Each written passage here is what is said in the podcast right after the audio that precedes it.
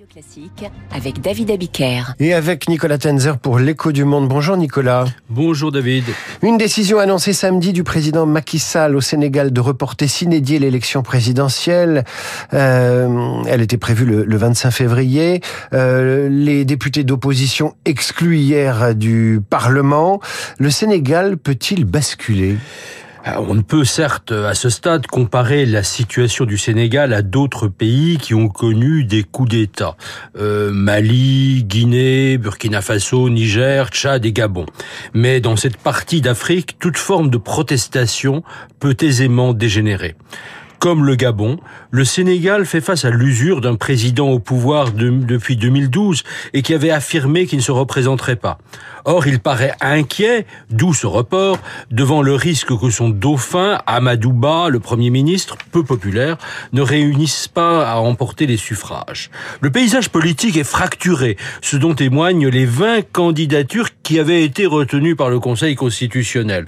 Deux candidats ont été exclus du jeu, dont Karim Ouadé, le fils de l'ancien président, et l'un des principaux opposants, populaires auprès des jeunes, Ousmane Sonko, qui milite pour la pénalisation de l'homosexualité et la peine de mort et dont le canard enchaîné affirmait qu'il avait été aidé par le Qatar, alors que la candidature de l'opposant emprisonné, Bassirou Diomaye Faye, désigné pour remplacer Sonko, a été validée.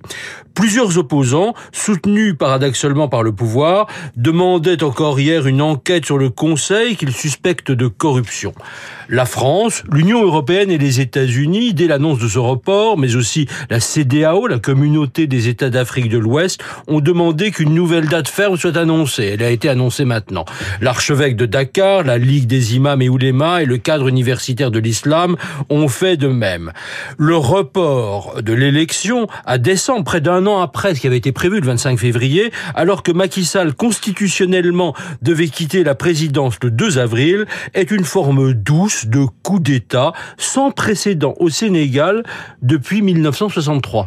Alors voit-on dans ce pays surgir un sentiment anti-français comme ailleurs en Afrique qui pourrait tirer profit de nouvelles élections? Euh, C'est une réalité. Euh, non seulement l'opposant Ousmane Sanko a lancé le slogan France dégage, mais cette acrimonie envers Paris est très présente dans la jeunesse. Selon un sondage du PSB Research Institute de 2020, 68% des jeunes Sénégalais ont une image négative de la France.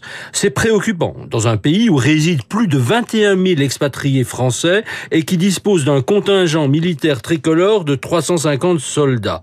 Or, le problème n'est pas seulement français, mais concerne plus largement l'ancrage du Sénégal dans le camp démocratique. Alors, est-ce qu'on voit dans ce pays, comme ailleurs, une montée des, des ingérences étrangères? Oui, et comme ailleurs, euh, de la Russie, euh, comme au Mali, euh, République centrafricaine, etc. Macky Sall avait tenté de tenir une position d'apparente neutralité dans la guerre russe contre l'Ukraine. Déjà en 2014, il s'était abstenu lors d'un vote aux Nations Unies contestant l'annexion illégale de la Crimée par Moscou le 2 mars 2022, Dakar a émis la même abstention lors du vote sur l'invasion de l'Ukraine et le 7 avril de la même année lors du vote sur la suspension de la Russie du Conseil des droits de l'homme. Il avait appelé à la paix et à la négociation. Position en fait de fausse neutralité, on le voit.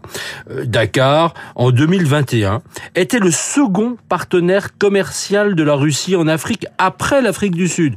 40% de son blé en provenait.